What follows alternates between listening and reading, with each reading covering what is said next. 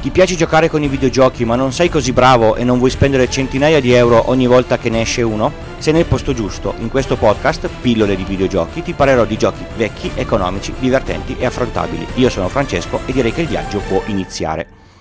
Ho comprato Uncharted quattro, la fine di un ladro, sul PlayStation Store a nove e novanta euro tra le varie promozioni. Io faccio sempre così, accendo la console, la aggiorno, perché c'è sempre un aggiornamento del sistema se non la uso più di una settimana, poi entro nello store e guardo la sezione delle promozioni. Passo lì dentro almeno un terzo del tempo che quella sera avrei dedicato al gioco. Ogni tanto trovo qualcosa di interessante, ogni tanto non mi ispira niente. Pazienza. A- avevo preso il disco con i primi tre Uncharted una moltitudine di anni fa e mi ero incartato al primo. Diciamo che l'offerta del quattro mi ha tentato, anche se non era andata bene con il, con il numero uno, e ci ho provato, meno male. Uncharted quattro è stato sviluppato da Naughty Dog, quelli di The Last of Us e Crash Bandicoot per intenderci, presentato in esclusiva per PlayStation nel duemilasedici, quindi quattro anni fa, visto che questo podcast è del duemilaventi. Il gioco è in terza persona, di avventura, con il personaggio principale Nathan Drake, aiutato da amici e parenti, che va alla ricerca di un enorme tesoro pirata perduto.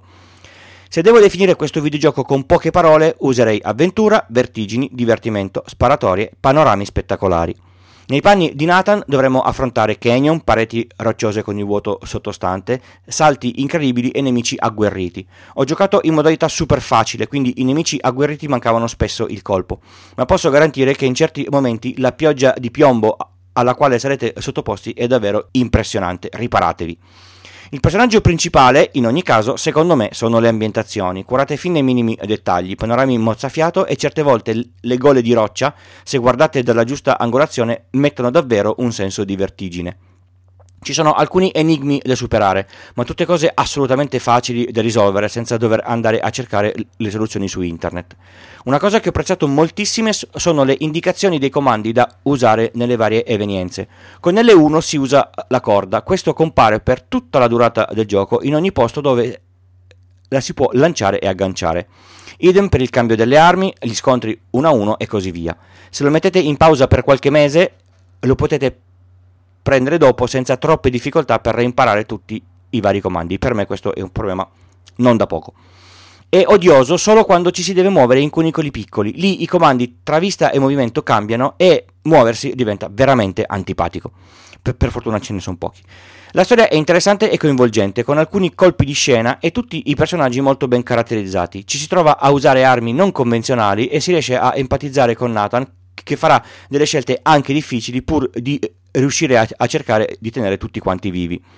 Il ritmo è serrato, non ci, non ci si annoia mai e c'è sempre un pericolo al quale fare attenzione o un appiglio nascosto al quale aggrapparsi per salire sempre più su. In Madagascar, a un certo punto, sulla jeep, c'è un momento di pace dedicato solo alla guida e al guardarsi intorno e identificato da una musica di sottofondo tranquilla. Lì ci si rilassa prima dei capitoli finali. La musica accompagna il gioco in modo perfetto, identifica le varie fasi di, di gioco e durante uno scontro a, a fuoco, quando termina, vuol dire che i nemici sono tutti morti.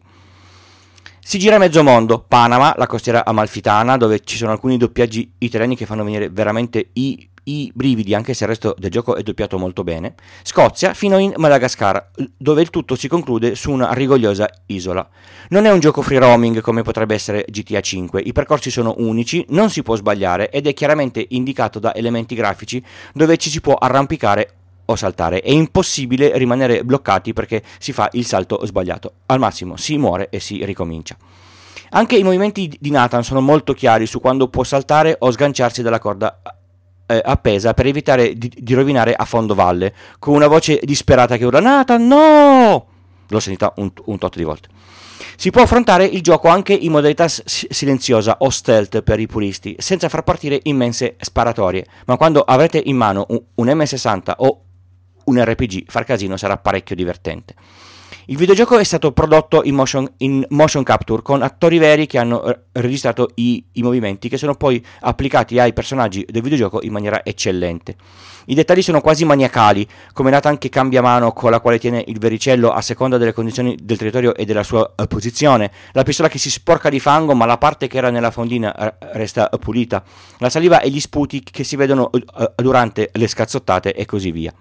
Per finirlo ci ho messo circa diciotto ore e sono morto centoventuno volte, però non l'ho mai trovato frustrante, tranne un punto verso la fine dove sono morto venti volte prima di riuscire a scivolare e saltare tra i massi per arrivare in acqua sano e salvo. Se avete apprezzato i film dei Pirati dei Caraibi e avete giocato con entusiasmo un qualunque dei Tomb Raider, questo Uncharted quattro potrebbe fare al caso vostro. Siamo giunti alla fine della puntata, spero di avervi messo un po' di voglia di passare tempo col pad in mano. Io sono Francesco e ci sentiamo alla prossima, non programmata, puntata. Se volete contattarmi o contribuire, tutte le informazioni sono sul sito pillole di bit col punto prima delete slash pdv.